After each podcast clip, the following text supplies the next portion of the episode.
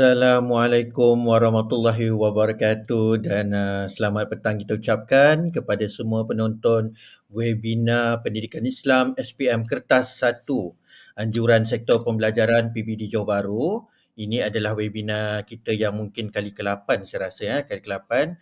Jadi alhamdulillah ha, uh, sudah berminggu-minggu kita uh, siarkan uh, rancangan sebegini untuk membantu calon-calon SPM kita di daerah Johor Bahru dan uh, tertera di kaca skrin anda boleh lihatlah kita bawakan satu tetamu undangan yang bukan calon-calon orangnya guru pakar kita guru pendidikan Islam SMK Tan Sri Muhammad Rahmat Johor Bahru iaitu Ustazah Nur Azma. Jadi sebelum itu yang untuk pengetahuan semua eh, uh, saya adalah Encik Herian Syah bintu Pan Surian. Saya adalah SISC TVET PBD Johor Bahru yang merupakan moderator kita pada malam inilah ya saya jadi moderator anda uh, jadi saya akan bawakanlah saya akan uh, um, kontrol lah kita punya webinar malam ni ya. Jadi kita harapkan semuanya lancar dan uh, tidak ada apa-apa masalah yang besar lah. Jadi kita uh, kita nak fokus kepada apakah uh, cara untuk kita dapatkan uh, markah semaksimum mungkin untuk dapat keputusan yang cemerlang dalam subjek pendidikan Islam kertas satu. Jadi untuk itu kita perkenalkan jugalah uh, sebenarnya uh, tetamu kita iaitu uh, Cikgu Norazma binti Jaafar, Guru Pendidikan Islam SMK Tan Sri Muhammad Rahmat Johor Bahru. Uh, beliau lebih mesra dikenal uh, dipanggil sebagai Ustazah Azma. Uh, Ustazah Azma. Okey, jadi uh, sementara itu eh sementara kita menunggu Ustazah Norazma, kita nak tengok dulu beberapa panduan untuk mengikuti sesi webinar kita pada malam ini eh. Okey, jadi untuk itu uh, ada beberapa perkara lah yang semua yang menonton kita pada malam ini terutamanya adik-adik yang bakal menduduki SPM 2021 pertama sekali ya uh, penting untuk anda memberikan perhatian sepanjang sesi ya salin nota atau tangkap layar mana-mana bahagian yang penting. Tangkap layar ni maknanya screenshot lah ya dan ajukan sebarang soalan di ruangan live chat ataupun live comments. Boleh tanyakan sebarang soalan. Insyaallah uh, ustazah Azma akan cuba membantu anda lah memberikan penjelasan dan juga pencerahan Uh, kemudian gunakan ayat yang lengkap dan jelas. Kalau soalan tu tidak difahami, mungkin kami pun tak akan pilih soalan anda. Jadi kalau nak dipilih tu, uh, tanya betul-betul ya dengan ayat yang lengkap dan mudah difahami. Uh, akhir sekali, ya boleh ambil masa rehat pada bila-bila masa anda nak buat apa dekat rumah sambil menonton pun kami tak nampak. So kalau anda nak rehat, nak minum ke apa, nak tandas ke, tak ada masalah. Ya, jadi kita santai-santai pada malam Sabtu ini ya. Kita rehat-rehat tapi kita dengar uh, pelbagai informasi berguna uh, pengisian kami pada malam ini. Jadi saya rasalah tanpa melengahkan masa, kita persilakanlah ustazah untuk uh, memberikan perkongsian kepada kita ya ustazah. Okey, boleh uh, saya rasa sudah bersedia ya ustazah. Ha, sementara tunggu slide tu kita nak tanya dululah uh, uh, bagaimana keadaan uh, PDPR sepanjang masa pandemik ni?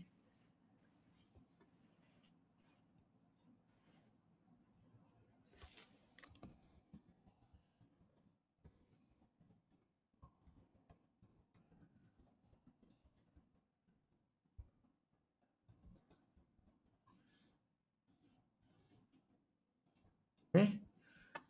Okey. Ustazah? Okey, mungkin ada masalah lain sedikit di situ eh. Okey.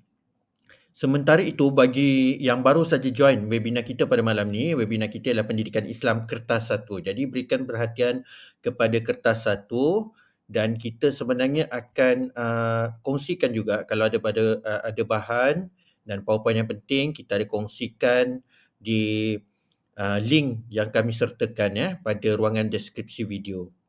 Okey, sebelum itu boleh bagi uh, feedback sedikit di ruangan komen. Adakah anda dapat mengikuti siaran kami dengan jelas? Ya. Adakah semua okey boleh dengar? Saya tunjuk nama saya dululah.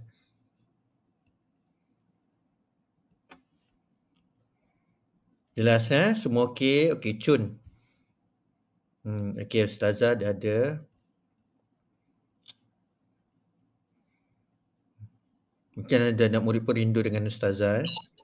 Bagi uh, okay. sedikit di ruangan komen, adakah anda dapat mengikuti cara Okey, Ustazah dah sedia?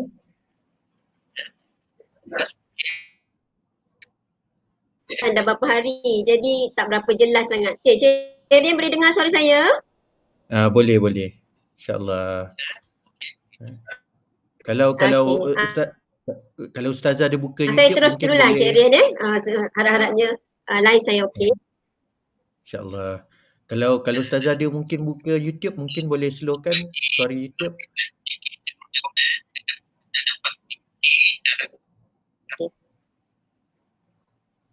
Sebab okay. YouTube dia memang ada lag sikit.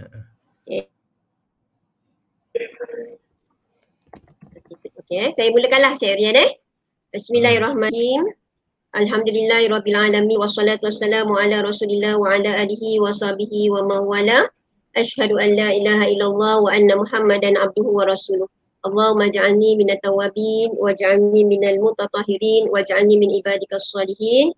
Rabbi ya tu'asir, Rabbi yasir wa la tu'asir, Rabbi yasir wa la tu'asir ya karim. Assalamualaikum warahmatullahi wabarakatuh uh, yang saya hormati Cik Herian selaku IC Plus uh, bidang teknik vocational PPD Johor Bahru uh, rakan-rakan asatiza serta anak-anak murid yang Ustazah kasih sekalian lah eh, yang bersama-sama pada malam ni uh, dalam uh, webinar pendidikan Islam. Okay. Pertamanya Ustazah nak minta maaf uh, kalau sekiranya line tu on off on off eh uh, sebabkan Johor Bahru ni dah beberapa hari hujan eh pada waktu malam. Uh, dan uh, apa inilah dia eh cabaran yang kita terpaksa hadapi bila kita menggunakan platform uh, atas talian ni uh, kejap tak okey eh.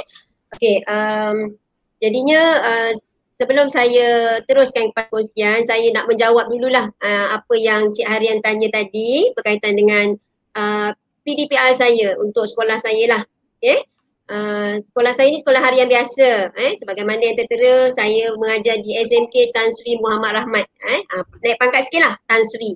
Okey uh, jadi bila sekolah harian biasa ni um, masalah tu memang tetap ada eh ketidakhadiran pelajar. Uh, especially bila dah naik uh, selepas cuti uh, ramai yang tak hadir. Tetapi walau bagaimanapun saya untuk calon-calon SPM saya uh, kelas yang saya ajar setakat ini full house. Ha, eh, kalau tak hadir tu mungkin seorang dua tiga orang boleh dibilang dengan jari lah. Ha, eh, lagilah uh, sekarang ni um, memandangkan masing-masing dah mula uh, pecutan lah. Eh, kami dah habis sukatan dan kita dah memulakan uh, program fokus untuk SPM eh, menggunakan modul-modul yang sedia ada. Itu sedikit perkongsian lah uh, berkaitan dengan PDPR uh, di peringkat saya. Okey, Cik Rian dia nak tanya apa-apa?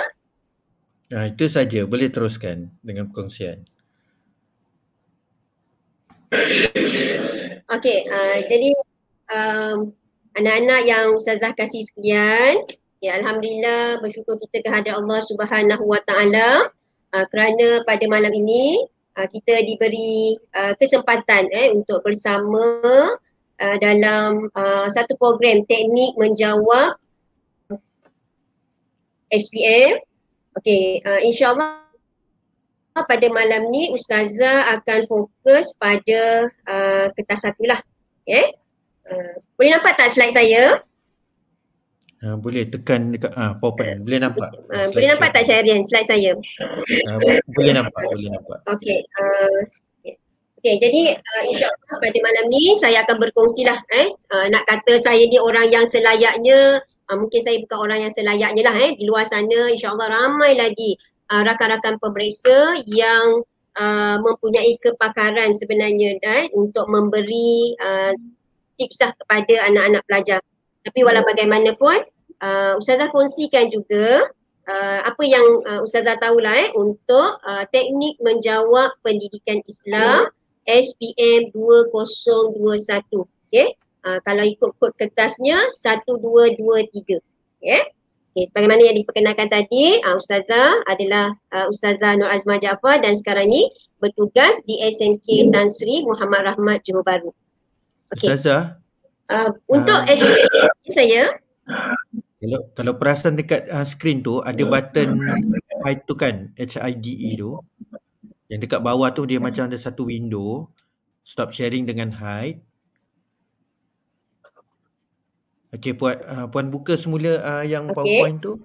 Uh, tepi tu uh, tekan hide. Uh. Tekan hide. Okey uh, okey dah boleh slideshow kan.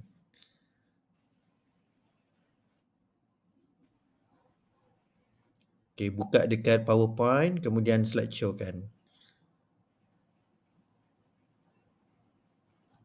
Okey. Uh, kalau saya tak buka slideshow boleh tak? Uh, boleh, Boleh tapi lah, dia tak, tak berapa tak berapa jelas lah puan. Uh, Ustazah. Uh, slideshow Oh, kan tak lah. apa jelas eh. Okey, tak apa saya buka Ah. slideshow eh. Okey. Uh, Okey, saya teruskan Cerian. uh, boleh, silakan. Okey. Uh, jadi bermula pada tahun ini, uh, SPM tahun 2021, eh anak-anak yang bersama dengan ustazah ini adalah uh, calon pertama untuk SPM format baru eh bagi mata bagi semua mata pelajaran uh, KSSM. Okey, jadi pada malam ni ustazah akan kongsikan uh, berkaitan dengan mata pelajaran pendidikan Islam KSSM kod 1223. Eh anak-anak kena ingat kod ni Uh, sebab ini adalah kod mata pelajaran yang anak-anak uh, akan duduki uh, semasa peperiksaan SPM nanti. Okey, kalau ada yang bersama dengan ustazah, uh, calon-calon uh, uh, pelajar tingkatan 4, uh, ini sebagai persediaan kamu untuk menghadapi SPM pada tahun 2022. Okey, uh, jadi soalan yang pertama, okey, sudahkah anda bersedia? Uh, kalau kita nak hitung dengan jari, Ha, lebih kurang sekarang kita dah masuk bulan 10, pejam celik, pejam celik, tak sampai pun 5 bulan, anak-anak semua akan menduduki peperiksaan SPM. Eh, walaupun kita rasa macam eh lama lagi tahun depan, tapi sebenarnya uh, tolak cuti, eh, tolak tidur, tolak makan dan sebagainya, eh, jangka masa untuk peperiksaan itu semakin semakin hampir.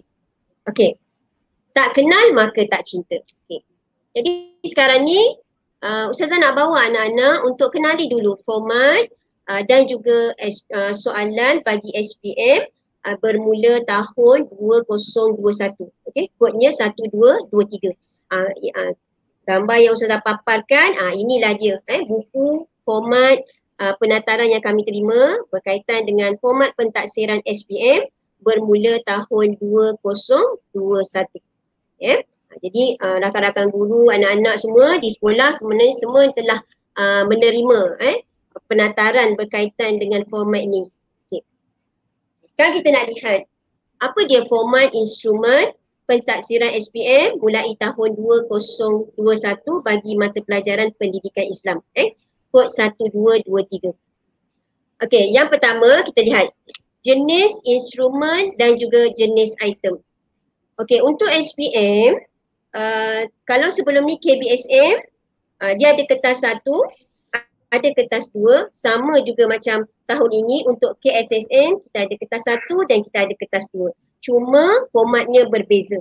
Okey. Uh, untuk kertas satu SPM bermula 2021 uh, jenis instrumennya adalah ujian bertulis. Okey, ujian bertulis dan jenis item yang akan diuji ialah subjektif respon terhad, subjektif respon terbuka dan juga subjektif berstruktur. Okey, mungkin anak-anak dan rakan-rakan Azizah dah tahu dah eh tentang format ni. Ha, cuma Ustazah kongsikan sebagai pengukuhan supaya kita lebih faham dan lebih tahu eh mengenai kertas satu. Okey, kalau tahun sebelum ni KBSM ha, dia ada soalan objektif, ada isi tempat kosong, okey, kemudian ada bahagian B. Tapi untuk tahun ni ha, dia hanya ada ujian bertulis. Okey, berapa bilangan soalan? Soalannya ada lima soalan yang wajib dijawab semua soalan. Okey? Ha, dengan wa, jumlah markahnya, eh, bentukan markahnya adalah 100 markah.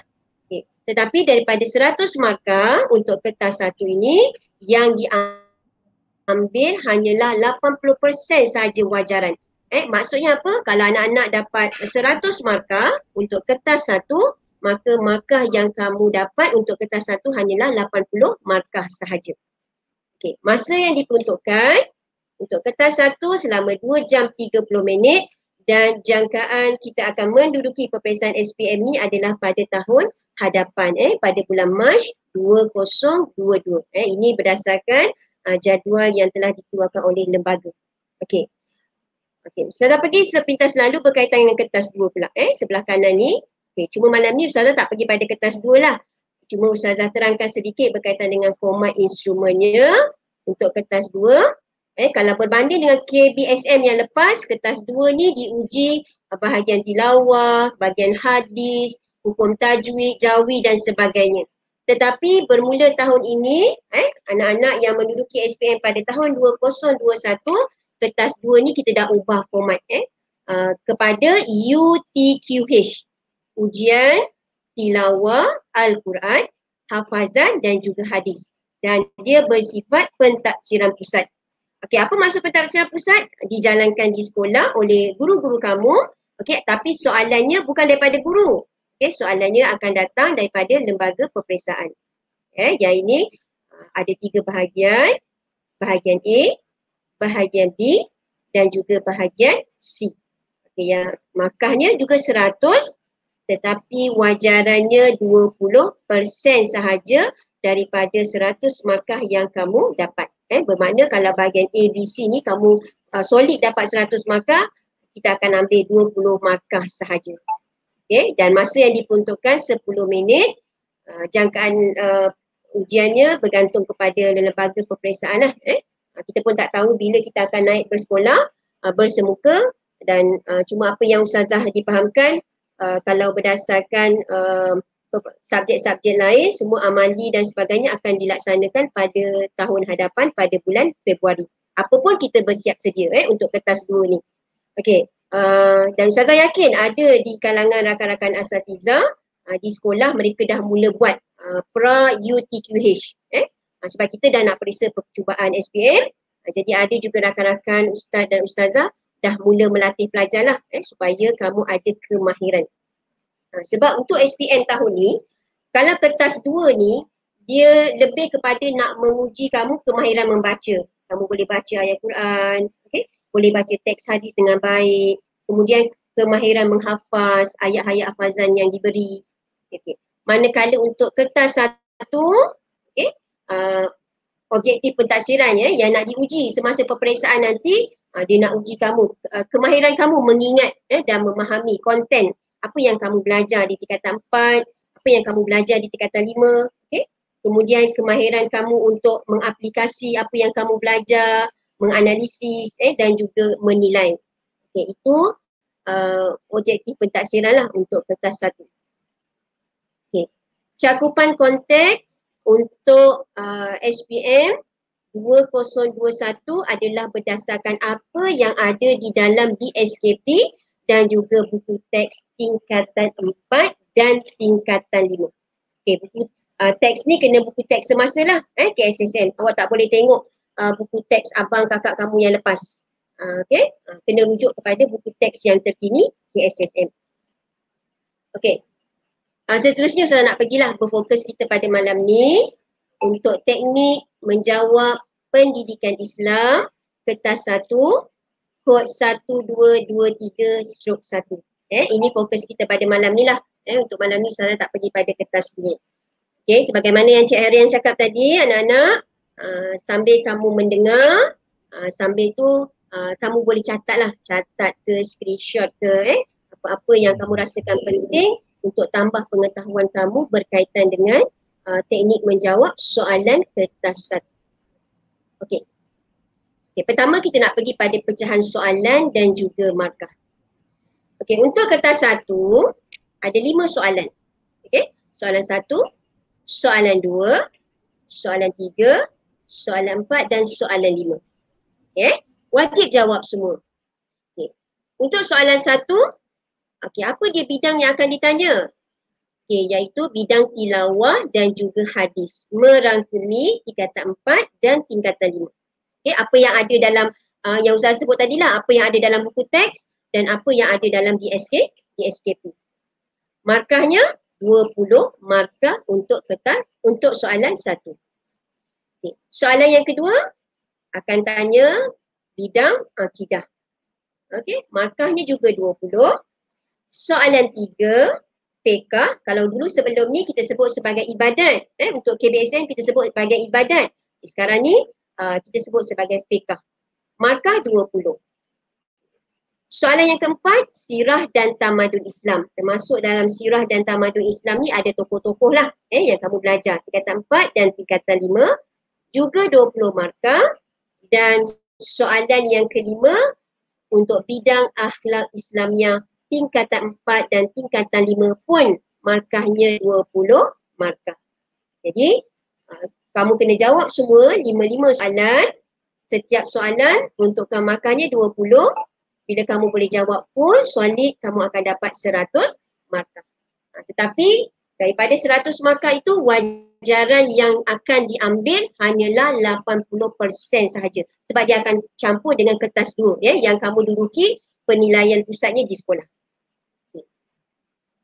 Adakah anda menguasai kandungan buku teks? Okay, tadi awal Ustazah dah sebut bahawa cakupan konteks eh, apa yang akan diuji pentaksiran kamu semasa SPM nanti apa yang ada dalam DSKP dan apa yang ada dalam buku teks tingkatan 4 dan tingkatan 5. Ha, inilah dia eh ha, buku teks kita. Ha, jangan ada yang tak kenal eh. Ha, inilah dia boleh dijadikan sebagai rujukan utama eh anak-anak dalam mengulang kaji pelajaran. Okay. Yang atas ni buku teks tingkatan 4.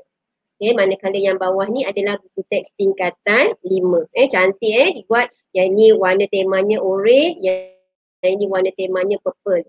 Okay, kamu kena kuasai kedua-dua buku teks ni.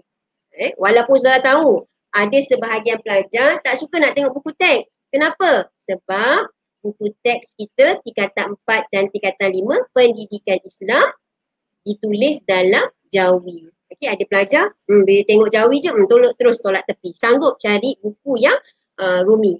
Eh? Ha, jadi sebenarnya itu cabaran anak-anak eh, bila kita ulang kaji menggunakan buku teks sekurang-kurangnya dapat meningkatkan kemahiran kita dalam membaca jawi. Okay. okay. Sekarang ni kita pergi lebih lanjut. Okay. Uh, untuk soalan apa uh, kandungan untuk bidang Al-Quran dan hadis eh untuk soalan yang pertama dahulu. Untuk soalan yang pertama, okey, yang akan disoal merangkumi bidang Al-Quran, okey, uh, iaitu ayat kefahaman. Uh, nanti Ustazah akan tunjukkan tajuk-tajuknya ya. Kita pergi dululah. Okey, apa dia kandungan utama untuk ayat kefahaman ni? Uh, dalam ayat kefahaman tu dia ada maksud potongan ayat, okey. Uh, kemudian intisari ayat, uh, keseluruhan ayat tu kefahaman tentang ayat tersebut. Anak-anak kena tahu sebab turunnya ayat, konsep, eh, cara, kesan dan yang paling penting pengajaran ayat. Okay. Kemudian uh, untuk bidang Al-Quran dan hadis eh, untuk soalan yang pertama ni juga uh, ada juga bahagian dalam bahagian Al-Quran tu berkaitan dengan hukum, hukum tajwid. Eh.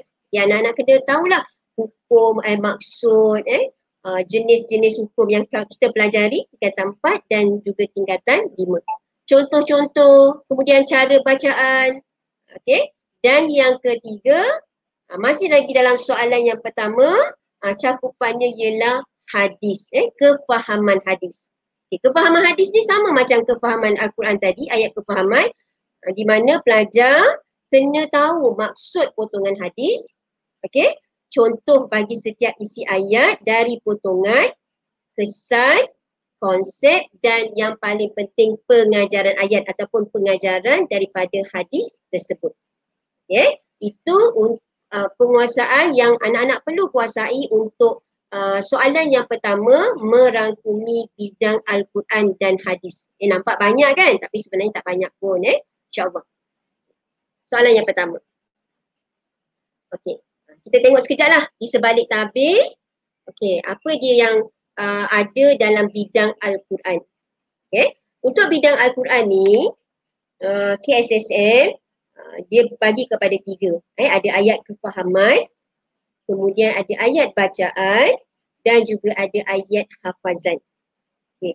Jadi untuk ayat bacaan dan ayat hafazan ni kertas dua. Eh, sebab dia tadi nak menguji uh, kemahiran kamu membaca dan menghafaz. Tetapi untuk kertas satu ni, dia fokus kepada kefahaman sebab nak menguji kemahiran kamu mengingat eh, dan memahami uh, fakta. Okay. Ha, jadi untuk tajuk tingkatan 4, ha, ini ayat-ayatnya lah. Ada surah Al-Baqarah ayat 188. Tajuk apa? Larangan rasuah. Surah Ali Imran ayat 137 hingga ayat 139 memahami sunnatullah. Okay. Surah Al-An'am ayat 70 larangan mempersendakan agama. Surah Fusilat ayat 33 dakwah pemacu kejayaan. Okay, untuk tingkatan empat, ada empat tajuk untuk soalan satu ataupun soalan kefahaman ayat. Itu baru tingkatan empat. Okay. Ustazah. Ya saya. Ha, kita ada satu soalan.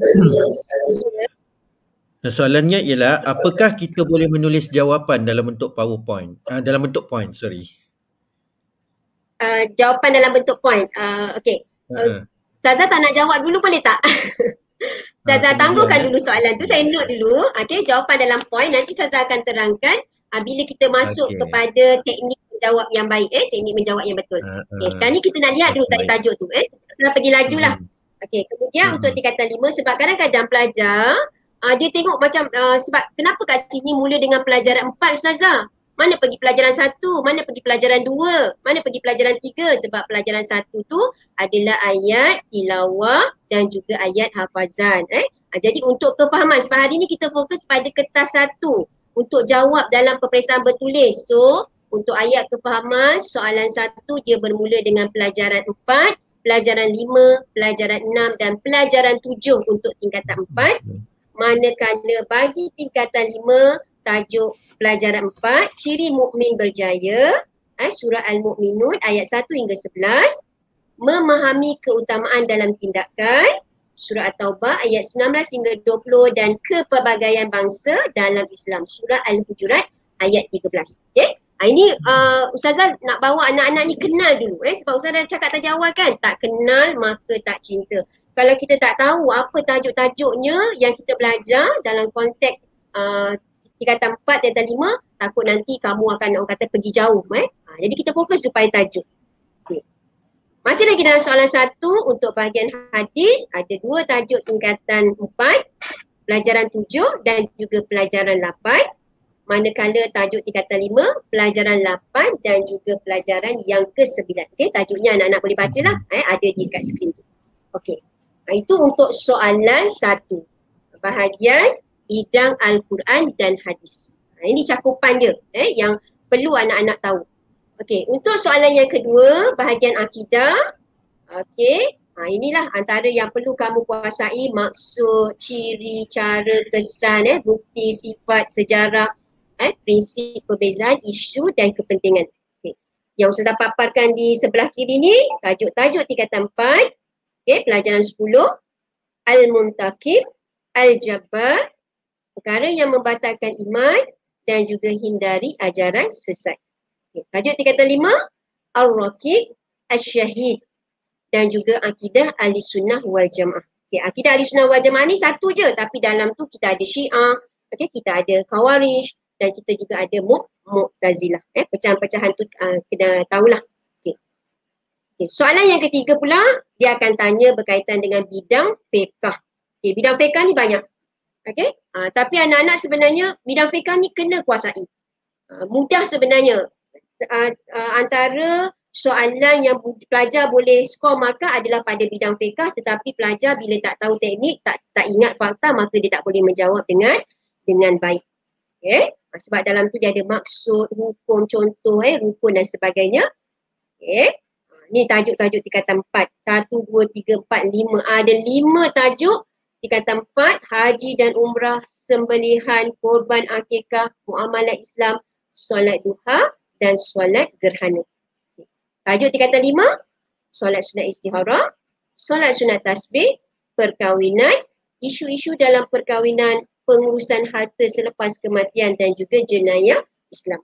Eh, ha, ini tajuknya lah. Ha, tak kenal maka tak cerita. Saya suka bawa kata-kata tu. Eh. Ha, kita kenal, kena kenal dulu tajuk-tajuk yang kita perlu buat ulang kaji. Okey, soalan yang keempat, soalan keempat dia akan tanya berkaitan dengan sirah dan tamadun Islam. Dia ada dua bahagian dekat sini. Pertama tamadun, okey, Untuk tamadun ni kita akan kenal lah kerajaan Khulafa Ar-Rashidin, kerajaan Umayyah, kerajaan Abbasiyah dan juga kerajaan Uthmaniyah bagi tingkatan lima. Okay. Kemudian yang kedua tokoh. Okay. Sebenarnya anak-anak kalau kita, kalau kamu perasan eh uh, tokoh ni kamu nampak macam pelajaran 20 keunggulan tokoh empat mazhab. Ada empat orang kan? Manakala tingkatan lima kamu belajar Salihuddin Al-Ayubi, Hasan Al-Banna dan Ahmad bin Ibrahim.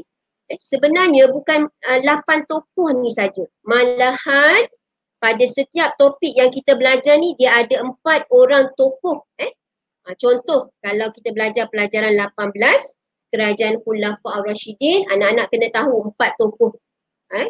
Sayyidina Abu Bakar As-Siddiq, Sayyidina Umar Al-Khattab, Sayyidina Osman eh, dan juga Sayyidina Ali karamallahu wajhah. Empat orang dah. Okay, kemudian kerajaan Umayyah. Kita ada siapa? Muawiyah bin Abi Sufyan, kita ada Abdul Malik bin Marwan. Okay? Apa lagi yang kamu belajar di kata empat? Uh, Al-Walid bin Abdul Malik dan juga Umar bin Abdul Aziz. Empat dah. Empat tambah empat dah jadi lapan.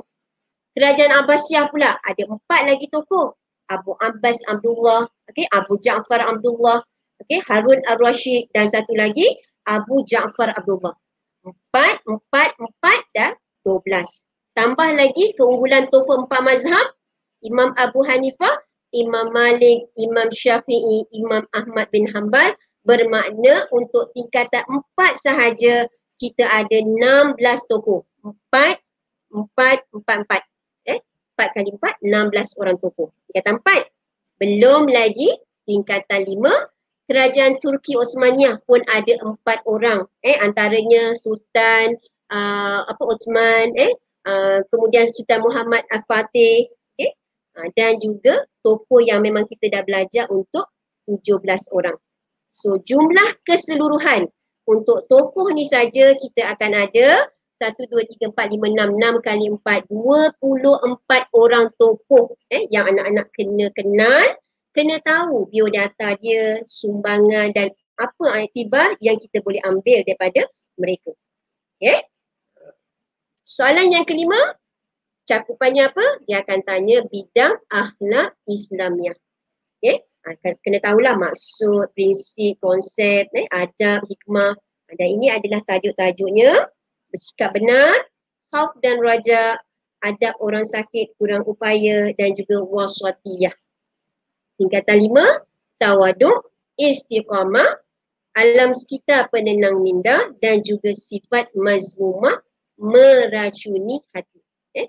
Sebab tu tadi awal-awal Ustazah tunjukkan gambar buku teks eh, tingkatan empat dan tingkatan lima dengan harapan eh, anak-anak boleh menguasai apa konten yang ada dalam buku teks eh kedua-dua sebab apa yang ada dalam buku teks itulah yang akan disoal. Eh kalau kamu buka buku teks uh, kalau kamu perasan kat tepi-tepi tu ada petak-petak kecil eh dia tanya spektrum ilmu uh, macam-macam lah ada kan uh, kita nampak. Jangan tinggalkan yang kecil-kecil tu. Yang kecil-kecil tu pun kamu kena baca sebab soalan boleh ditanya daripada sisipan yang ada di kiri kanan buku teks kamu tu. So ingat eh, sebab tu tadi Ustazah sebut, kalau boleh anak-anak kena ada buku teks tingkatan 4 dan tingkatan 5 eh, sebagai rujukan utama. Okay. Itu tadi step yang pertama. Kita kenal format, kita kenal apa cakupan dia dan sekarang baru kita nak lihat ha, teknik menjawab yang betul dan tepat eh, untuk kertas satu. Okay. Jadi untuk dapat jawapan yang baik, Okay. Apa tindakan anak-anak? Yang pertama, kena fahami dan kuasai kata tugas. Eh, kalau Ustazah selalu sebut dengan anak-anak Ustazah, kata kunci soalan. Soalan nak apa? Eh, sebab kalau kita faham kata kunci soalan, baru kita boleh menjawab dengan baik. Okay. Jadi sekarang ni, Ustazah pergi pada yang pertama, panduan menjawab mengikut kata tugas soalan. Okay. Yang pertama, katakanlah soalan, dia minta nyatakan okay, ataupun senaraikan. Eh?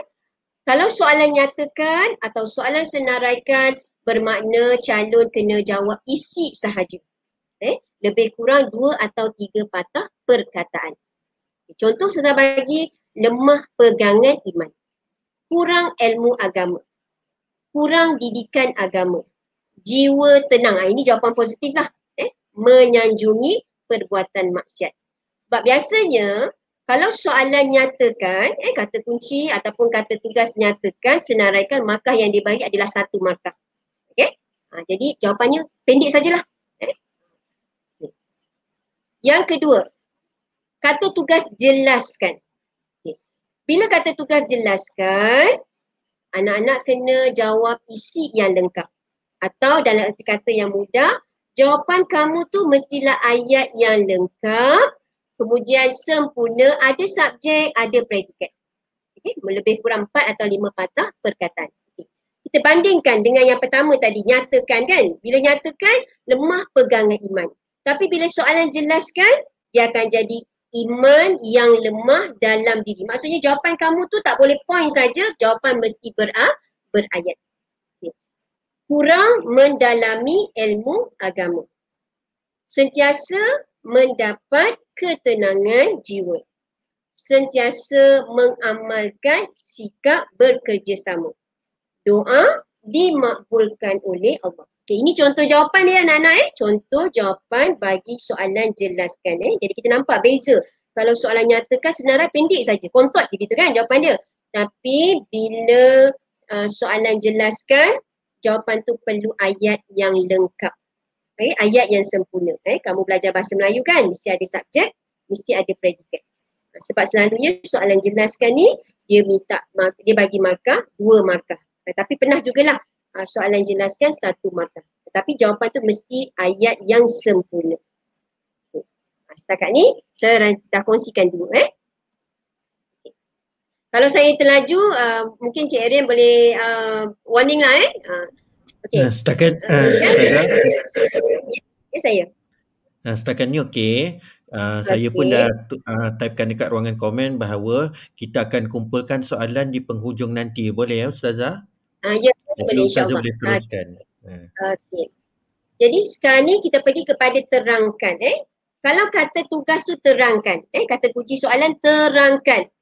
Bila soalan terangkan, anak-anak kena ada isi dan huraian. I, H. Okay.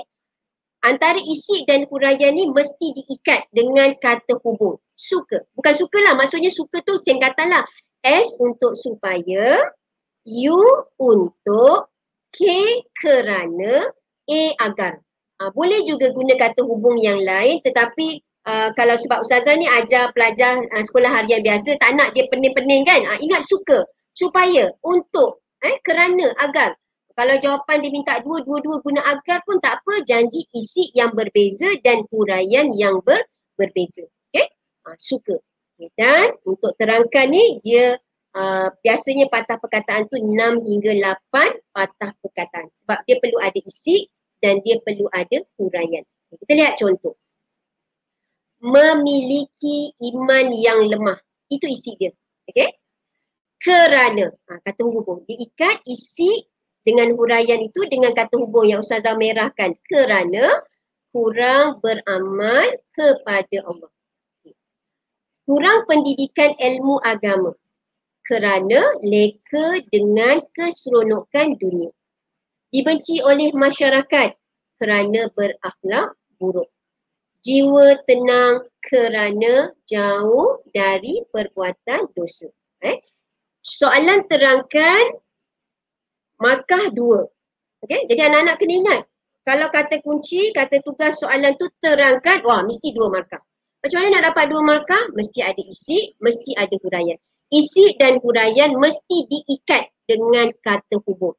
Okay? Ha, biasa kata hubung yang selalu pelajar guna agar supaya. Supaya agar. Itu je lah yang mudahkan ataupun kerana.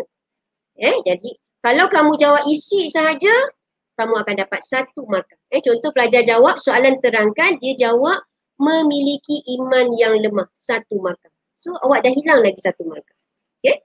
Ha, ni sebab teknik lah. Ha, jadi sebab tu kena faham uh, kata tugas tu dulu. Kehendak dia apa. Bila ada huraian, baru boleh dapat markah yang ke yang kedua. Cukup dua markah.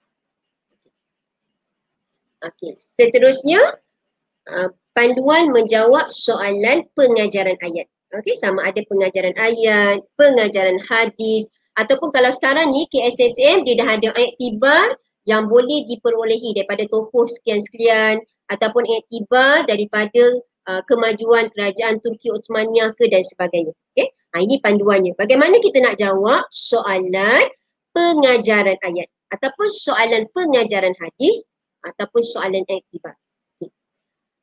Untuk soalan pengajaran atau iktibar dia mesti ada P. Eh? P-I-H. Apa itu P? Okey, P pendahuluan. Okey. Pendahuluan yang macam mana? Saya dah bagi dekat sini ya tiga saja. Kita hendaklah. Kalau calon jawab kita hendak tak dapat markah. Itu bukan dikira uh, sebagai pendahuluan.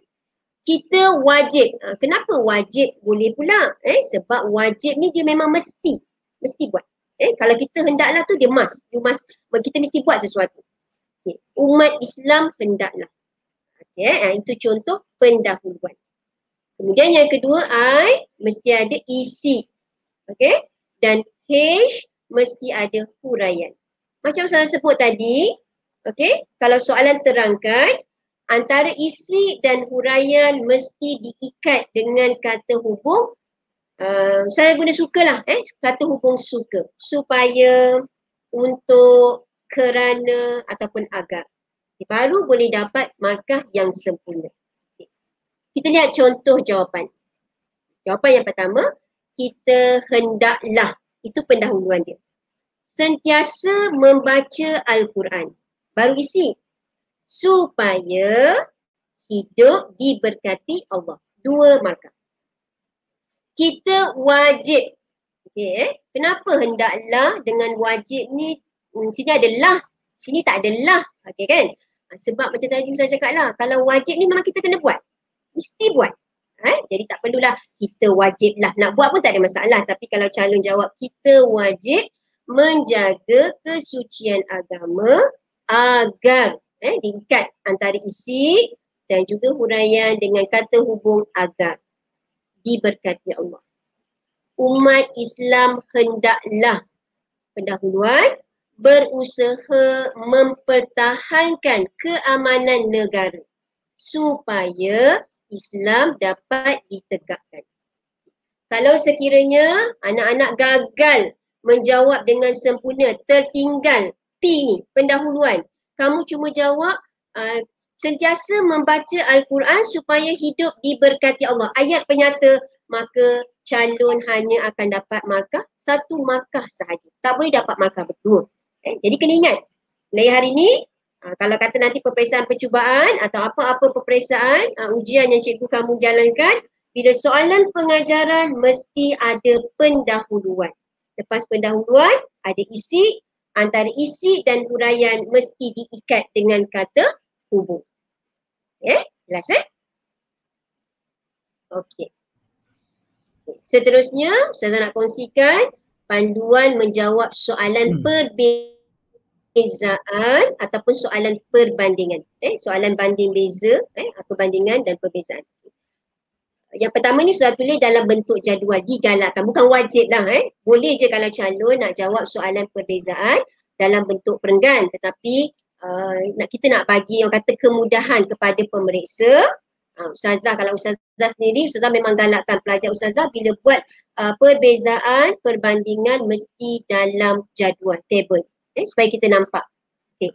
Kemudian perbezaan mestilah dalam aspek yang sama. Contoh, okay, kata kalau soalan uh, nyatakan perbezaan antara haji dan umrah. Okay, ha, kita buat kotak siap-siap lah.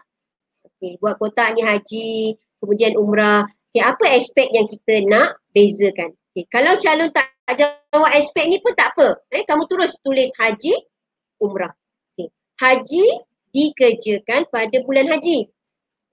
Umrah dikerjakan pada bila-bila masa. Nampak?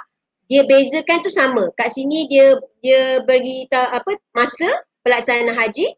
Dekat sini pun dia bagi masa bila umrah tu. Jadi bila soalan perbezaan dia mesti sama. Apa yang kamu nak bezakan mesti benda yang sama. Okay. Contoh jawapan yang kedua. Wajib wukuf di Arafah. Okay. Tiada wukuf di Arafah. Katakanlah pelajar jawab bahagian haji wajib wukuf di Arafah.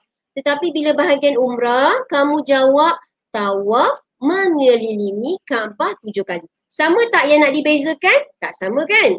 Okay, jadi kat sini dia tak akan dapat ma markah. Okay. Ataupun contoh soalan pertama tadi lah, dikerjakan pada bulan haji. Tiba bahagian umrah, kamu tulis uh, mengelilingi Kaabah tujuh kali. Dia salah lah. Eh, dia tak ada, uh, dia tak ada, uh, tak nampak perbezaan dekat situ. So anak-anak kena ingat, perbezaan mesti dalam aspek yang sama. Apa yang kamu nak bezakan tu mesti dalam aspek yang sama. Ha, ini contoh yang kedua. Ha, dan muamalat Islam eh dan beza muamalat Islam dan muamalat konvensional. Okey, uh, dari segi muamalat Islam mengharamkan riba, konvensional mengamalkan riba. Okay. Ada juga calon dijawab mengharamkan riba. Dekat sini tidak mengharamkan riba. Salah lah sebab benda yang sama, isi yang sama. So kita kena tengok konteks dia, konten dia. Mengharamkan riba, sini haram, sini halal. Ha, dia tak boleh mengharamkan, tidak mengharamkan tak, tak boleh eh? Okay. Berdasarkan Al-Quran dan As-Sunnah, konvensional berdasarkan teori pemikiran manusia. Kalau calon jawab berdasarkan Al-Quran dan As-Sunnah, konvensional tidak berdasarkan Al-Quran dan As-Sunnah. Ha, salahlah kat sini. Sebab kamu mengulang apa yang ada di petak sebelum. So tak nampak perbezaan. Eh? Mesti uh, perbezaan tu mestilah uh, apa yang ada dalam konten uh, PDP kamu lah eh berdasarkan Al-Quran dan Sunnah yang ini berdasarkan teori pemikiran manusia. Ini eh cara nak jawab soalan perbezaan. Ustazah galakkan eh kamu buat jadual. Sebab bila buat jadual ni kita akan nampak sebenarnya benda tu jelas. Eh? Okay, sekarang ni saya nak pindah pada poin yang kedua. Masih lagi dalam teknik menjawab yang baik. Yang ini adalah contoh eh contoh jawapan mudah mengikut kehendak soalan eh. Ini jawapan selaras lah. Uh, kalau calon cemerlang mungkin uh, ustazah uh, tahu calon cemerlang ni dia idea dia banyak dia dia boleh jawab macam-macam. Tapi bagi calon yang uh, arah sederhana eh Uh, bukan nak kata lemah eh mungkin kamu arah sederhana ataupun uh, galus ke dan sebagainya uh, biasanya kita akan bagi ustaz ustazah kamu ke kita akan bagi jawapan selaras kalau soalan ni ah ini ini je jawapan uh, tak kira lah soalan satu ke soalan dua kan uh, soal jawapan yang sama okay? kita lihat yang pertama kata tugas eh kehendak soalan jika soalan tanya faktor faktor sebab punca mengapa terjadi. Okay, why? Eh, why? Okay, ha, ini contoh jawapan negatif. Dia punya akronimnya ikat. Okay. Mana datang ikat? Ha, I iman, K kurang agama, T terpengaruh. I iman, KA ni kurang agama, okay. T terpengaruh. Okay, tengok. Iman tidak mantap. Ini kalau jawapan negatif lah. Eh? Kurang didikan agama. Terpengaruh dengan rakan sebaya eh, ataupun terpengaruh dengan kemewahan, eh, kenikmatan dunia. Ha, ini contoh uh, jawapan negatif bagi soalan kalau dia tanya faktor. Ni sebab ni maksud yang sama je faktor sebab punca eh. Ha, ini adalah uh, kata seerti. Kalau soalan yang sama tanya faktor sebab punca tapi jawapan yang positif, ah ha, terbalikkanlah. Ha, kalau kat sini Ustazah guna IPT. Okey, bukan Institut Pengajian Tinggi tetapi I tadi mewakili apa? Iman. P, pendidikan. Okey, boleh juga kalau kamu nak buat PA. Eh, pendidikan agama macam sama kat atas kan? Yang ni ikat, yang ni ipat. Boleh je. Tapi, ha, terpulang lah. Okay. I, iman. P, pendidikan. T, terpengaruh. Eh, terpengaruh dengan rakan yang baik. Eh, sebab jawapan positif persekitaran yang sehat, eh, terpengaruh dengan persekitaran yang sehat. Eh, ha, ini jawapan selaras, jawapan standard. Eh, cuma bila kamu jawab tu, dia bergantung pada kata tugas yang saudara sebut awal tadi. Kalau soalan jelaskan macam mana, kalau soalan terangkan dia mesti ada isi dan juga ada huraian. Okay, eh, ini adalah poin yang kamu mudah nak ingat. Eh? Okay. Seterusnya, ha, ini contoh lagi jawapan selaras bagi kata tugas ataupun soalan yang nakkan kesan baik, kebaikan, kelebihan, kepentingan ataupun hikmah. Okey? Ha, jawapan positif. Eh? Okay. Anak-anak kena uh, alert eh bila soalan, okay, kamu kena tengok soalan tu fokus soalan tu pada siapa. Okay. Pada individu ke, pada masyarakat ke, eh, atau pada negara. Sebab kalau soalan tanya pada individu, jawapan kamu kepada masyarakat totally terus pangkah, kosong maka. Eh? Jadi bila dapat soalan, kamu tengok, oh soalan senang. Terus, ah, tak boleh. Kamu kena baca soalan tu kalau boleh baca dua tiga kali apa kata tugas dia dan apa kehendak soalan. Eh? Contoh kat sini, kesan baik terhadap individu, orang perseorangan. Okay, ini contoh jawapan positif. Saji. Sa, sayang. Okay? Ji, jiwa. Disayangi oleh Allah, disayangi oleh masyarakat, disayangi oleh Nabi. Okay? Jiwa, ji, jiwa yang tenang. Okay, jiwa ni termasuk juga maruah lah eh. Okay, jiwa. Okay. Kalau kesan baik, eh, kebaikan, hikmah pada masyarakat, Me. Me tu mana datang dia? M ni maju, okay, masyarakat maju. E dia fokus pada ekonomi dan I image. Eh? Okey, masyarakat hidup maju. Masyarakat hidup aman damai. Ekonomi stabil. Ekonomi maju. Ekonomi meningkat. Eh, terpulang lah. Okay. Tapi kata uh, akronimnya MIM. I image. Image masyarakat. Tengok eh. Soalan tanya masyarakat, jawapan mesti merujuk kepada masyarakat. Eh? Kalau soalan tanya negara, jawapan mesti merujuk kepada negara. Sebab tu tadi saya sebut, mesti fokus uh, apa uh, fokus pada soalan tu. Eh, dia nak tanya tentang apa. Okay, next. Okay, masih lagi jawapan selaras. Okay, kalau tadi kesan baik. Okay, yang ni kita pergi kesan buruk pula. Okay, okay kalau kesan baik tadi, saji.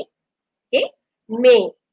Kalau kesan buruk, okay, kalau kesan buruk bagi jawapan negatif masih lagi may merujuk kepada masyarakat eh. Yang ni jawapan ni merujuk kepada masyarakat. Kita twistkanlah eh. Kalau jawapan positif masyarakat tenang, masyarakat hidup aman damai. So kalau jawapan negatif masyarakat tidak aman, okay? ekonomi tidak stabil, ekonomi masyarakat mundur, image masyarakat Islam dipandang rendah. Okay. Kalau individu beji. Kalau yang tadi saji, disayangi Allah, jiwa tenang. Ha, yang ini tukar pula beji. Dibenci oleh Allah, okay? dibenci oleh masyarakat, dibenci oleh Rasul, jiwa tidak tenang, jiwa gundah gulana. Okay? Apa je lah. Eh? Ha, tapi dia punya akronimnya G. Eh, nak bagi anak-anak mudah ingatlah. Me, beji. Kalau yang baik tadi, saji dengan me. Tapi jangan awak ingat me-me je kan. Dapat awak tak, tak ingat pun M tu apa, E tu apa. Ha, jadi kena ingatlah. M tu mewakili masyarakat. E ekonomi. I image. Okay, next. Kalau soalan tanya langkah. Langkah, usaha, cara menangani. Ataupun cara mengatasi sesuatu. Mengelakkan. Okay ya yang ini kita pergi kepada cara langkah untuk orang lain. Maksudnya apa yang kita perlu buat untuk orang lain? Eh untuk orang lain untuk keluarga ke untuk kawan ke untuk masyarakat ke. Okey. Ha. akronim dia NLE N nasihat. L lapor. A ajak. Ha, contoh eh kita ada soalan adab kan uh, alam sekitar. Okey. Bagaimana cara anda menangani Okey, katalah uh, jiran anda yang suka buang sampah merata-rata. Ini kalau soalan mudah lah kan. Mana kita nak menangani jiran kita yang suka buang sampah merata-rata? Tak kerti nak jaga alam sekitar. N and A, nasihatkan dia. Okey? L, lapor, laporlah pada JKKK ke, ketua kampung ke kan. Okey. A, ajak. Eh, ajak dia buat kebaikan lah. Okey, ajaklah dia dengar uh, kempen ke ceramah ke. Eh. Jadi kata kuncinya N, L, A. Nasihat, lapor, ajak. Okay. Kalau soalan yang sama, bagi langkah, usaha, cara menangani tapi bagi individu, bagi diri kita sendiri. Yang tadi bagi orang lain. Macam mana kita nak mengatasi bagi orang lain? Kalau bagi diri sendiri, uh, THB. Bukan TNB eh. Bukan Tenaga Nasional Berhad. THB. T, tingkatkan iman. H, hadir majlis ilmu. B, berkawan dengan orang yang baik. Okey? T, tingkatkan iman. Okey? Tingkatkan iman. Hadir majlis ilmu berkawan dengan orang yang baik. Eh, ini bagi soalan uh, yang kendak soalannya tentang langkah, eh, usaha ataupun cara menangani sesuatu permasalahan. Okay. Okay. Seterusnya kalau jawapan selaras bagi soalan sebab. Okay. Soalan sebab, okay, uh, saya tak ingatlah kalau masa KBSM dulu soalan sebab ni uh, pelajar calon selalu hilang markah eh. sebab kalau soalan sebab Islam melarang jawapan mesti negatif eh. jawapan dalam menyatakan kesan buruk keburukan negatif ataupun akibat okay. Uh, contoh kalau kita ada hindari dosa-dosa besar kan sebab uh, Islam melarang melakukan perbuatan dosa contohnya kan uh, jadi jawapan tu mesti jawapan negatif ataupun sebab Islam melarang perbuatan sihir. Kerana apa? Sihir menyebabkan akidah rosak. Ini ayat jawapan negatif. Okay. Kenapa Islam larang minum arak? Sebab dia boleh menjejaskan kewarasan akal berfikir. Masyarakat menjadi porak peranda hilang nikmat iman dan Islam, manusia menjadi tidak bertanggungjawab. Okay? Jadi kena ingat kalau soalan tanya sebab Islam melarang sesuatu perbuatan, jawapan anak-anak mesti jawapan negatif. Eh, pelajar kena kena belajar daripada sekarang. Uh, Ustazah ni jawapan positif ke jawapan negatif? Eh? Bila kamu jawab soalan, kamu kena rujuk cikgu kamu lah. Ustazah ni jawapan saya ayat positif ke ayat negatif? Eh? Kadang-kadang kita rasa macam ayat tu ayat negatif tetapi bila dibaca betul-betul itu adalah ayat positif. Eh? Ha, jadi yang ada kemahiran eh, nak menentukan ayat tu ayat positif ke ayat negatif tu ah, guru-guru kamu lah eh, yang berautoriti. So bila kamu melatih menjawab eh, kalau macam sekarang ni kan kita jawab memodul ha, tunjukkan pada uh, ustaz ustazah kamu betul tak ayat saya ni? Ha? Ha, ini ayat positif ke ayat negatif? Eh, kita kena praktis. Okey, seterusnya soalan hikmah. Okey, soalan hikmah. Okey, apa yang perlu anak-anak ingat kalau soalan hikmah jawapan mesti positif. Eh, sebab hikmah ni dia nak tahu kelebihan.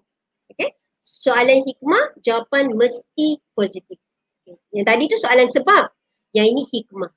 Okey, contoh, hikmah Islam melarang. Hikmah menjauhi. Okey, supaya akidah seseorang terpelihara.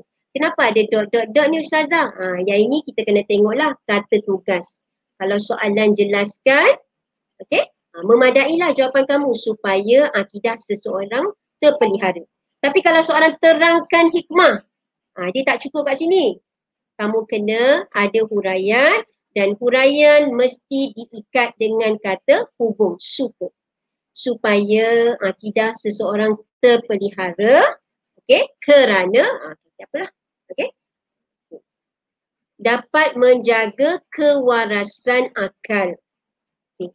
diredai oleh Allah dapat memelihara. Okey ni sama uh, nombor dua dengan nombor empat ni jawapan yang sama eh tersilap okey ingat kalau soalan hikmah jawapan mesti positif.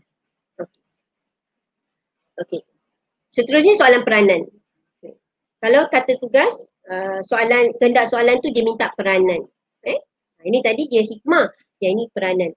Okay. Bila soalan peranan, jawapan mestilah menunjukkan peranan. Eh? Bukan kesan. Eh? Bila kata peranan ni dia kena perbuatan lah. Eh? Kena perbuatan. Okey, mulakan jawapan dengan perkataan. Ha, ini uh, apa? Uh, dia punya benda nak mudahkan eh, untuk kamu dapat poin lah. Mendorong sebagai meningkatkan, menambahkan, membimbing. Ini adalah kata kerja. Okay? Ha, contoh, peranan uh, sektor kerajaan ke dan sebagainya lah. Eh. Kalau soalan tanya peranan, okay, pertama, mendorong individu ke arah melakukan amal kebaikan. Sebagai benteng keimanan daripada kesesatan. Membimbing rakan sebaya ke arah kebaikan. Eh, ini kalau soalan tanya peranan. Eh, peranan sesuatu organisasi, organisasi ke, peranan individu ke dan sebagainya. Eh, ini contoh jawapan. Mesti uh, mulakan dengan perkataan yang Ustaz sebut bawah ni lah. Mendorong, meningkatkan, eh, menambahkan dan juga mem- membimbing. Okey. Okey. Ha, tadi kita dah lihat kepada soalan-soalan uh, respon terhad eh, dan juga respon terbuka. Eh. Kalau soalan uh, terangkan, nyatakan, eh, kendak soalan dan seterusnya. Okay. Untuk yang sekarang ni, Saza nak pergi kepada uh, teknik menjawab yang baik bagi item kebat. Eh. Bila soalan kebat ni pelajar uh, dengar kebat je uh, tak nak jawab kan. Pertama kalau pelajar-pelajar yang Uh, bukan Ustaz kata kelas belakang tu tidak lah. Maksudnya ada setengah-setengah pelajar ni bila soalan kebat uh, tak nak jawab lah Ustazah soalannya uh, tak faham. Eh? Uh, panjang sangat stimulusnya eh? Nak jawab tu um, tak tahu apa benda. Uh, tak faham. Eh? Jadi kat sini kita kongsi ya? Uh, kita ada banyak slide-slide kita ah uh, tak tak. Uh, okey. Tak banyak dah. Okey. okey.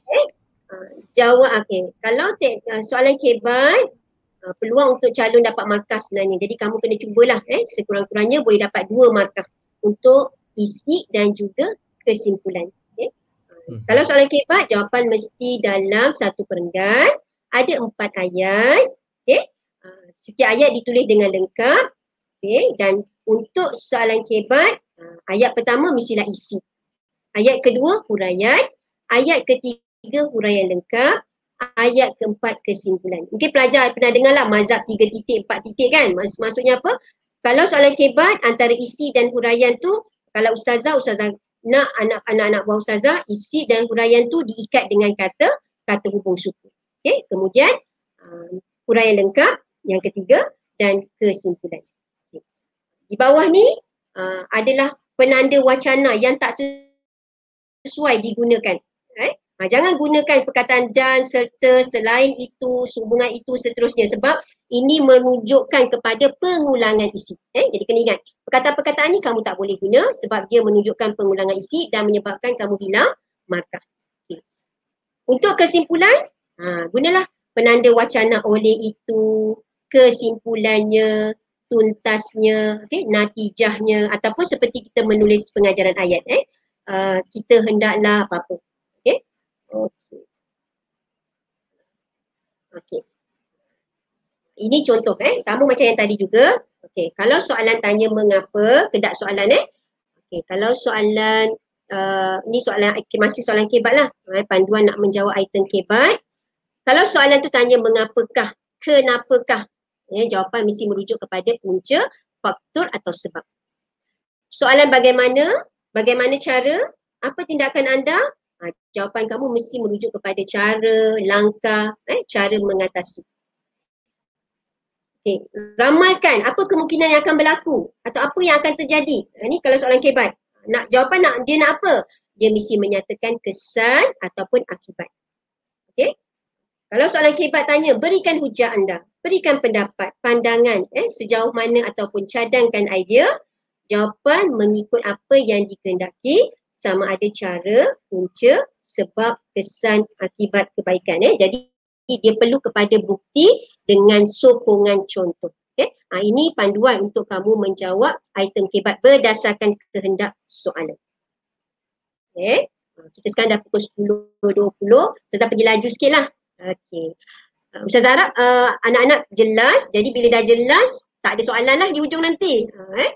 Okey, ha, ini teknik menjawab kebat lah. Ha, dia punya rukun jawapan dia mesti ada isi, huraian lengkap, kemu- eh, huraian isi, huraian lengkap dan kesimpulan. Okay, contoh dekat bawah ni, calon ni jawab menaikkan imej umat Islam. Isi kerana umat Islam mempunyai kepribadian yang tinggi. Huraian. Kesannya, orang bukan Islam akan tertarik dengan ketinggian syahsiah umat Islam. Huraian lengkap.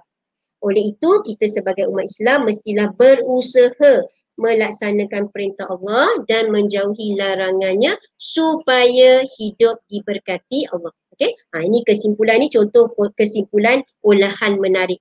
Dia apa? Macam kita jawab pengajaran ayat kan, dia ada isi dan juga dia ada ikat dengan kata hubung supaya kemudian ada huraian. Okay. Ha, jadi ingat, bila soalan kebat dia mesti ada isi, huraian, huraian lengkap dan kesimpulan. Baru calon boleh dapat empat markah. Kalau uh, calon sederhana, sekurang-kurangnya kamu perlu uh, cuba untuk dapatkan markah untuk isi, eh, isi dan juga kesimpulan. Kena cuba anak-anak. Okay? Oh, baca soalan, baca dua tiga kali eh, berdasarkan apa yang Ustaz sebut tadi.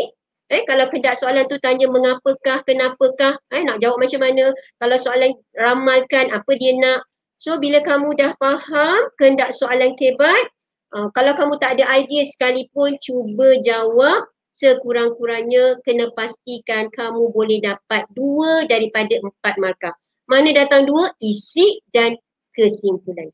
Eh, ada setengah calon uh, calon lemah kadang-kadang dia tak diisi tapi bila kita tengok kesimpulan tu ada at least dapat satu satu markah eh macam Ustaz cakap tadi soalan kebat ni adalah peluang untuk anak-anak dapat markah eh kalau kata ada empat soalan kebat uh, empat kali empat enam belas kalau kamu tak jawab kamu hilang enam belas markah tapi kalau ada empat soalan kamu jawab setiap satu tu satu markah satu markah at least kamu dah dapat empat markah empat markah tu sangat penting even satu markah pun sangat penting. Eh? Okey. Okey. Saya dah kongsikan tadi tentang teknik menjawab yang baik. Okey, ini saya dah tunjukkan lah, eh contoh soalan lah eh untuk kertas satu. Okey. Walau bagaimanapun, anak-anak kena ingat bahawa format soalan ni boleh berubah mengikut kehendak lembaga. Eh, sebab lembaga yang buat soalan, uh, mungkin dia nak ubah ke dan sebagainya, wallahualam. Eh, tapi secara dasarnya, uh, macam inilah contoh soalan untuk kertas satu. Okay. Ha, soalan pertama tadi sudah sebutkan bidangnya apa? Al-Quran dan hadis. Okey, 20 markah. Okey, contoh soalan ni 1A dia tanya tentang tilawah. Okey, kemudian B dia tanya hukum tajwid. Walaupun hukum tajwid ni sebenarnya dia nilai untuk kertas 2 semasa kamu membaca ayat tilawah, ayat fazal tetapi tak mustahil sebenarnya bagi lembaga untuk dia keluarkan soalan hukum tajwid bagi menguji kemahiran anak-anak mengingat eh, dan juga memahami. Soalan C hadis. Okey, soalan C hadis. Okey. Okay. Kalau pelajar perasan soalan tilawah bila dinyatakan soalan dia mesti ada tulis berdasarkan ayat di atas. Eh, begitu juga dengan hadis. Dia akan tulis berdasarkan hadis di atas. Maksudnya apa? Jawapan kamu bila kamu menjawab kamu tak boleh lari daripada konten hadis. Eh, maknanya anak-anak memang kena faham hadis, eh, ayat kefahaman baru kamu boleh jawab. Sebab jawapan kamu tu terikat berdasarkan apa yang ada pada ayat kefahaman dan juga hadis kefahaman. Eh, ha, kalau kita perasan lah, ha, mesti berdasarkan hadis di atas. Okay, baru dah dinyatakan. Okay, contohnya ni hadis uh, tujuh golongan yang mendapat naungan Allah kan. Okay, ni soalan uh, subjektif berstruktur lah. Okay, soalan satu dia tanya maksud naungan. Kemudian soalan kedua dia tanya pengajaran. Soalan ketiga soalan kebat. Ini contoh soalan yang pertama. Okey. Ini panduan lah bila kita menjawab soalan okay, untuk dapat markah yang baik dan kemudian untuk memudahkan pemeriksa menanda eh. Sebab pemeriksa ni anak-anak kena ingat dia juga manusia biasa eh macam kita. Ada perasaan kalau kalau kalau kamu tulis jawapan kamu tu cacar marba eh macam tulisan cacing pemeriksa tak boleh nak baca dia akan mempengaruhi emosi pemeriksa. So pertama bila kamu menjawab pastikan kamu tulis nombor soalan eh soalan satu, eh bukanlah suruh buat kotak macam ni pun, tidak. Tetapi pastikan anak-anak mesti tulis soalan satu, A1. Okay, apa dia? Ha. Pastikan ada KJ. Eh, bukan Hairi Jamaluddin eh. Kepala jawapan. Okey, contoh soalan pertama tadi, maksud ayat kan? Okey, pengertian potongan ayat yang bergaris ialah, okey, dia pun bagi jawapan. Eh, sebab ini soalan nyatakan dua markah. Okay. Kemudian soalan satu A2 empat larangan Allah berkaitan ayat. Eh? Ha, jadi dinyatakanlah, ha, okay, ni tadi yang disebut. Boleh tak jawab dalam poin? Ha. Kalau soalan tu dia, dia dah nyatakan empat larangan, pelajar jawab je lah poin. dash satu, dash dua, dash tiga. Okey, ataupun tulis nombor satu, dua, tiga, empat. Eh, ini sajalah bagi jawapan. Eh. Jadi, uh, boleh jawab dalam poin tapi bergantung kepada uh, kata tugas. Okey. Katakanlah pelajar, uh, kenapa kita perlu tulis nombor soalan? Sebabnya, bila kamu tulis nombor soalan, contohlah nombor satu ni kamu tak dapat nak jawab, kamu nak tinggalkan. At least kamu dah tulis nombor soalan, kita tak nak buang masa, kamu terus pergi soalan yang kedua. Tulis nombor soalan. Tak dapat juga nombor dua ni, tak dapat jawapan. At least dah tulis nombor soalan, uh, jawab soalan nombor tiga di bawah. Eh? Jangan nanti awak tak tak tulis nombor, tak tinggalkan ruangan, tiba-tiba ingat awak pun tulislah kat sini uh, jawapan nombor satu di ruangan belakang. Ha, kan? Muka surat sekian-sekian. Jadi kesian pada pemeriksa. Takut dia terlepas pandang. Eh okey. Okey. Ini soalan yang ketiga tadi. Dia tanya kesan perbuatan rasuah. Okey. Kalau tengok pada soalan okey terangkan dua kesan. Dia dah nyatakan berapa dia nak? Dua. Okey. Soalan terangkan dia mesti ada isi mesti ada huraian dan diikat dengan kata hubung suka Okay. So kalau macam ni, anak-anak boleh jawablah poin yang pertama, dash. Okay, jawapan yang pertama. Dash, jawapan yang kedua, isi dan huraian. Ataupun kamu tulis nombor satu, jawapan dia apa? Nombor dua, jawapannya apa? Eh? Kalau soalan kebat, kamu tak boleh tulis poin. Dia mesti dalam perenggan. Ha, ini contoh jawapan pelajar kan? Ha, ini contoh jawapan yang baiklah. Ditulis nombor soalan. Kemudian nombor satu, dilaknat oleh Allah. Isi kerana mengingkari larangannya huraian. Apa kata hubung dia guna? Kerana. Baru dapat dua markah. Jawapan nombor dua, sebab dia minta dua kan? Menjadikan individu hilang harga diri kerana perbuatan tersebut adalah berdosa. Okay? Ini soalan aku tajwid. Okay, ini saya tak nak pergi jauh. Okay, ini pengajaran. Okay, contoh. Pengajaran hadis. Okey, untuk pengajaran tadi saya sebut, bila pengajaran dia mesti ada apa? P. P-I-H. P pendahuluan, kita hendaklah. Isi, memanfaatkan usia muda. Huraian, mendekatkan diri kepada Allah. Dia ikat dengan kata hubung dengan. Okay. Ha, yang ni anak-anak jangan tengoklah I1, H1 ni. Jawapan kamu kena terus je lah eh. Ha, tak perlu ada tepi-tepi ni awak uh, buat uh, baris atas, baris bawah tak perlu eh kita hendaklah memanfaatkan usia muda dengan mendekatkan diri kepada Allah. Baru jawapan lengkap untuk pengajaran. Kita hendaklah berusaha untuk mengimarahkan masjid agar syiar Islam dapat ditegakkan. Ha, ini contoh untuk uh, soalan terangkan pengajaran hadis. Itu soalan pertama eh, cakupannya bidang tilawah, okay, bidang uh, hadis dan juga tajwid. Ha, ini contoh soalan kebat. Ha, jadi merujuk pada soalan anak-anak tadi, boleh tak jawab poin? Okay, kalau soalan yang terangkan, jelaskan, tak ada masalah. Boleh jawab poin. Ataupun kamu tulislah jawapan nombor satu, nombor dua dan sebagainya. Tetapi untuk soalan kebat, soalan kebat eh, mesti dalam bentuk perenggan.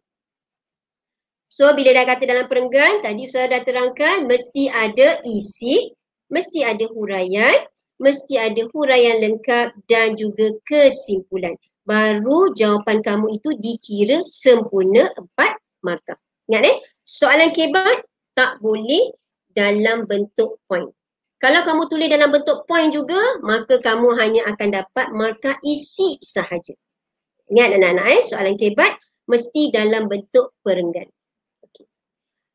Okey, ha, ini contoh, ini contoh soalan eh, ini bukan soalan sport ya anak-anak. Ha, ini contoh soalan. Okey, kalau soalan nombor dua, tadi dah sebut bidang akidah. Okey, ini soalan subjektif berstruktur. Kenapa berstruktur? Sebab uh, dia bagi penyataan Al-Muntaqim, nama Allah yang maha pembalas. Okey, soalan pertama, uh, dia masih lagi merujuk kepada Al-Muntaqim. Apakah azab Allah yang ditimpakan ke atas kaum Quraisy? Dua markah. Jelaskan dua bukti, dua markah. Eh? Kemudian terangkan. Terangkan empat markah. Bermakna apa? Mesti ada isi, mesti ada huraian. Okay? Jadi soalan ni dia boleh tanya tingkatan empat ke tingkatan lima. Eh? Jadi akan anak-anak kena bersedia. Macam soal contoh soalan A tingkatan empat, soalan B tingkatan lima. Ha, ini contoh jawapan lah uh, calon uh, ustazah jawab. Okay, uh, untuk soalan yang kedua tu, uh, okay, soalan nombor tiga, jelaskan perbezaan pandangan ahli sunnah wal jamaah dengan mu'tazilah berkaitan apa? Isu pelaku dosa besar. Okay, soalan jelaskan. Uh, dia minta pandangan ahli sunnah wal jamaah dan mu'tazilah. Okay. Tadi saya dah, dah terangkan, calon boleh jawab dalam bentuk perenggan. Okay, contohnya calon ustazah ni dia jawab, ha, ni uh, ustazah buat ulang kaji lah eh di kelas. Pelajar ni dia jawab dalam bentuk perenggan. Okay, betul jawapan dia, dia dapat markah penuh. Tetapi ustazah galakkan, ustazah kata, uh, okay, uh, sorry, yang ini untuk soalan cara menanam, oh ini cara sirah. Okay, tak, minta maaf ya, tersilap. Okay, untuk soalan uh, macam tadi saya sebut tadi, soalan perbezaan ni Ustazah galakkan calon untuk buat kotak. Eh, jadi bila kamu buat kotak, kamu tulislah kotak sebelah kiri ahli sunnah wal jamaah, kotak sebelah kanan mu'tazilah. Okay, bandingkan eh, uh, perbezaan pandangan mereka berkaitan isu dosa besar.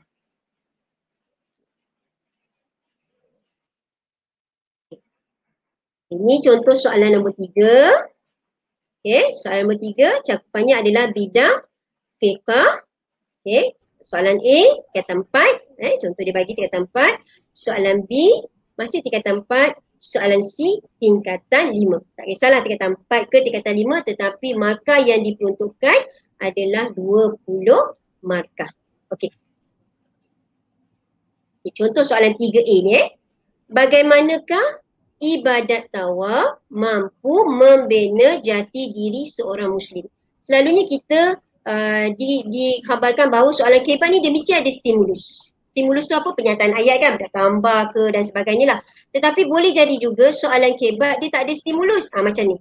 Ha, tapi dia punya kata tugas tu huraikan. Eh, jadi kalau soalan huraikan tu, kamu kena buat analisa.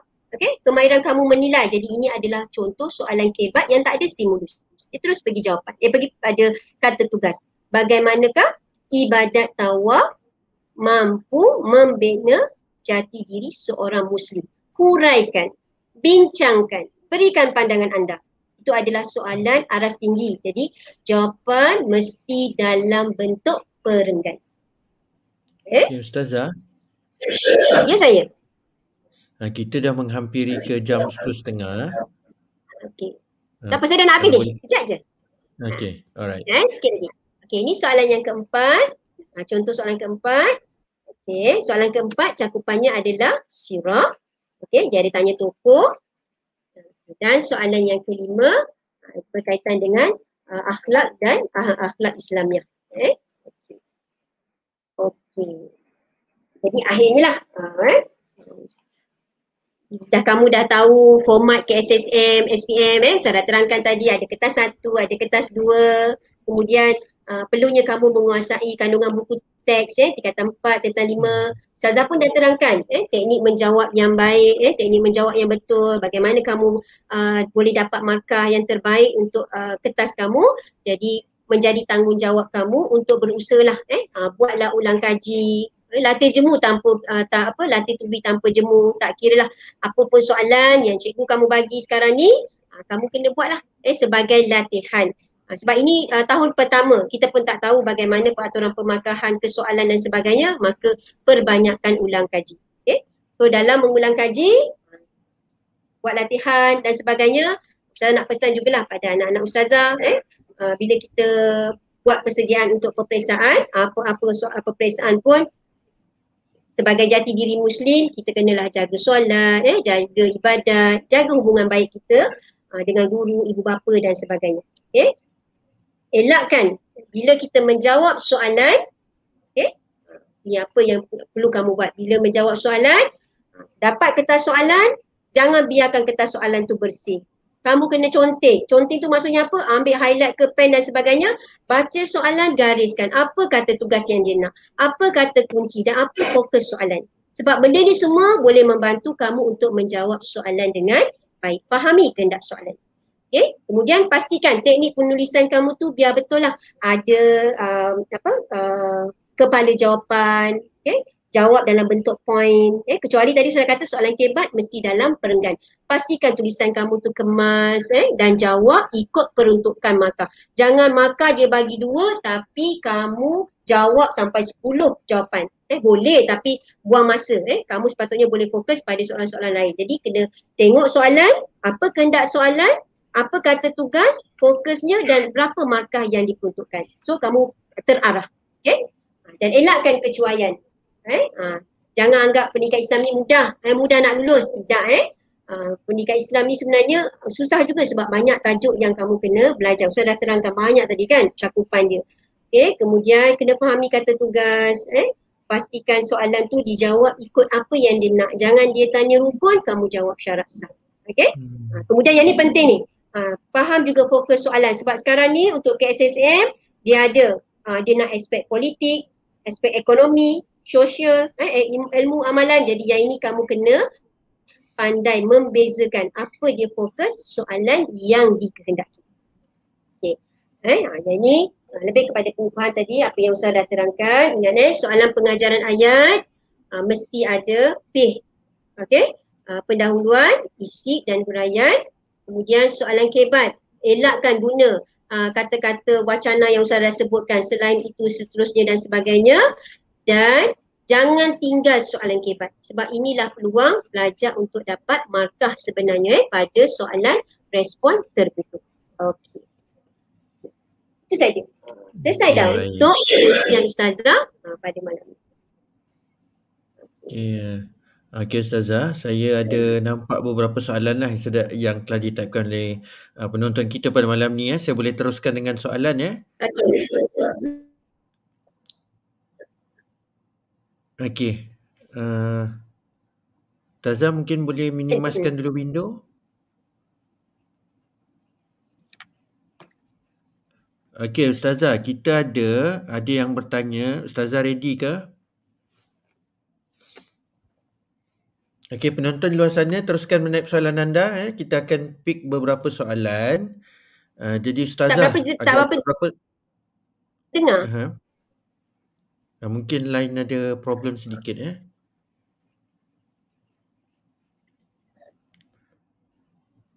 Okey, ustazah boleh ambil berapa soalan ya? Agak-agak nak ambil berapa uh, soalan? Maaf Cik Herian, saya tak berapa jelas suara Cik Herian.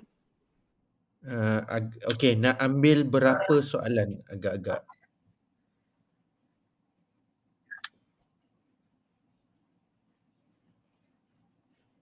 Okey, saya cuba ambil satu soalan dulu. Tak kisah. Mana okay. uh, ikut pada Cik Arian? Uh, saya rasa masa agak mencemburi kita. Mungkin kita cuba ambil enam soalan lah. Okey. Ya. Yeah. Okey. Uh, Ustazah, soalan kebat boleh nampak dekat skrin ya. Soalan kebat selalunya soalan terbuka atau soalan yang berdasarkan buku teks. Uh, macam mana tu Ustazah?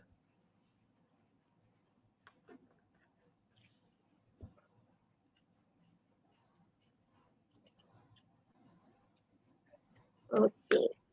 Okey. Uh, untuk soalan kebat ni, nama kebat kan kemahiran berfikir aras tinggi. Jadi, boleh jadi apa yang ada dalam buku teks. Okey. Dan boleh jadi juga soalan itu bersifat terbuka berdasarkan situasi semasa. Okay, contoh kalau ajaran sesat kan, sekarang ni yang PMYT, ah, jadi anak-anak kena tahu jugalah isu-isu semasa sebab ah, mungkin akan ditanya untuk soalan kebat. Dua-dua jangkaan tu boleh berlaku. Okey. Soalan okay, kedua, Aha. Kalau tak ada kepala jawapan tu kena tolak markah ke?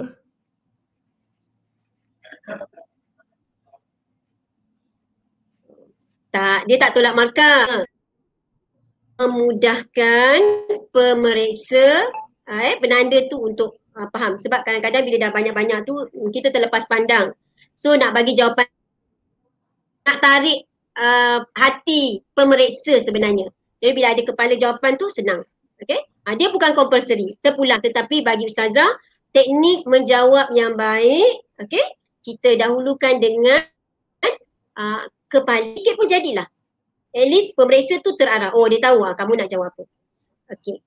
Uh, Rian, tadi saya ada terbaca soalan. Uh, kalau calon persendirian, uh, kena ada kertas hmm. dua ke? Kena. Masuk dalam format KSSM. kertas satu, kertas dua. Cuma uh, untuk kertas dua tu kamu kena tunggulah arahan selanjutnya daripada lembaga peperiksaan dekat mana kamu kena pergi untuk buat ujian tersebut. Memang dia akan ada. Kalau calon persendirian tak jawab kertas dua, maka 20 wajaran tadi dia dah tak dapat. Okey. Uh, ada satu soalan ni. Ustazah untuk soalan hikmah dan pengajaran, boleh tak kalau jawab ikut logik akal tanpa ikut jawapan daripada buku?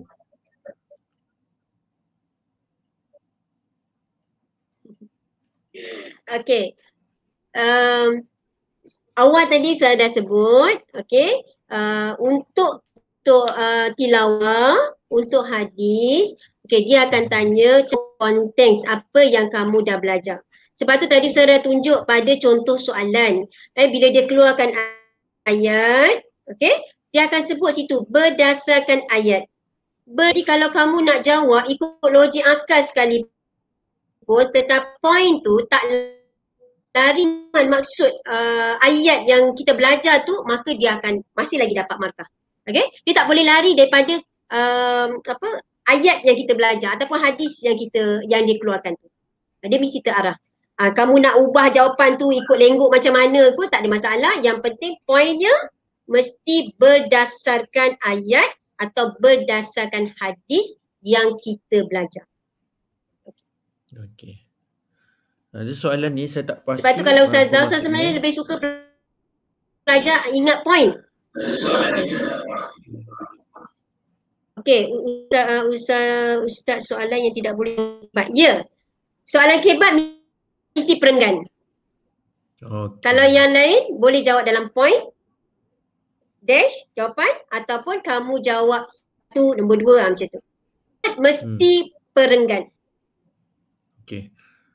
Ustazah, kita tadi saya ada tampaklah soalan bertanyakan uh, adakah perbezaan ketika ini? Yang mana saya rasa soalan ni mungkin uh, concern daripada penonton kita yang mengatakan buku teks pendidikan Islam ada berlaku perbezaan sedikit uh, dari segi uh, istilah bahasa. Mungkin ada maklumat yang agak berbeza sedikit daripada sebelum inilah. Mungkin dia compare yang KSSM dengan uh, bahan sebelum ni. Jadi adakah ini berlaku? Jadi macam mana tu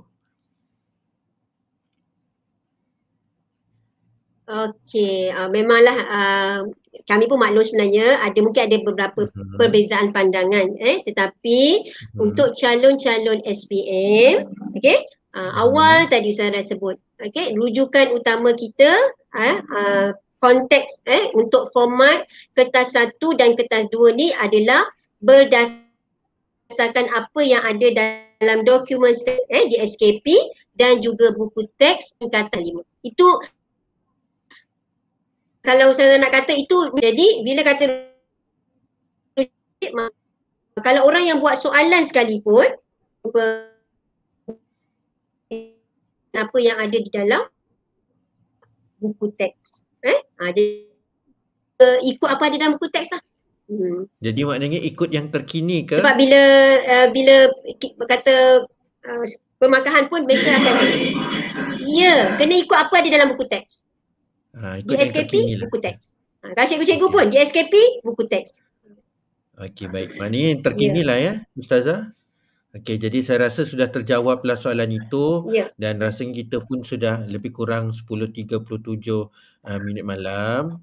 Terima kasih kepada Ustazah eh, uh, Ustazah Azma atas perkongsian yang sangat mantap tadi dan uh, daripada komen-komen penonton kita pada malam ni sangat seronok sangat berterima kasih kepada ustazah kerana banyak memberikan tips-tips yang berguna ya jadi insyaallah uh, bolehlah calon-calon kita ya especially yang berada di Johor Bahru uh, nanti ah. akan skor dengan baiklah ustazah ya. kita doakan uh, jangan lupa ulang-ulang video ini uh, subscribe like dan share YouTube channel ini dan anda boleh gunakanlah uh, untuk ulang kaji dan sebelum menghadapi peperiksaan sebentar nanti ya Ustazah ya. Okey, jadi kita ucapkan terima kasih kepada semua yang menonton dan Ustazah rasanya kita akan tutuplah majlis kita pada malam ini ya.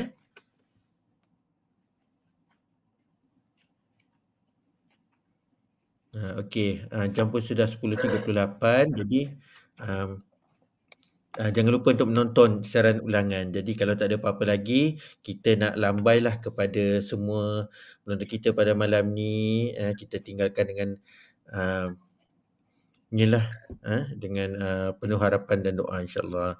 Okey. Uh, jadi untuk itu tamatlah sudah program kita pada malam ni. Assalamualaikum warahmatullahi wabarakatuh dan uh, semoga kita berjumpa lagi pada minggu hadapan dan pada hari Isnin ni uh, kita uh, hari Ahad ni kita juga ada satu siaran lah. Uh, jadi uh, kita akan sentiasa tengoklah dekat YouTube channel tentang perkembangan terbaru apakah lagi program-program ataupun sharing kertas SPM ya perkongsian uh, teknik menjawab SPM. Jadi dengan itu um, Okay.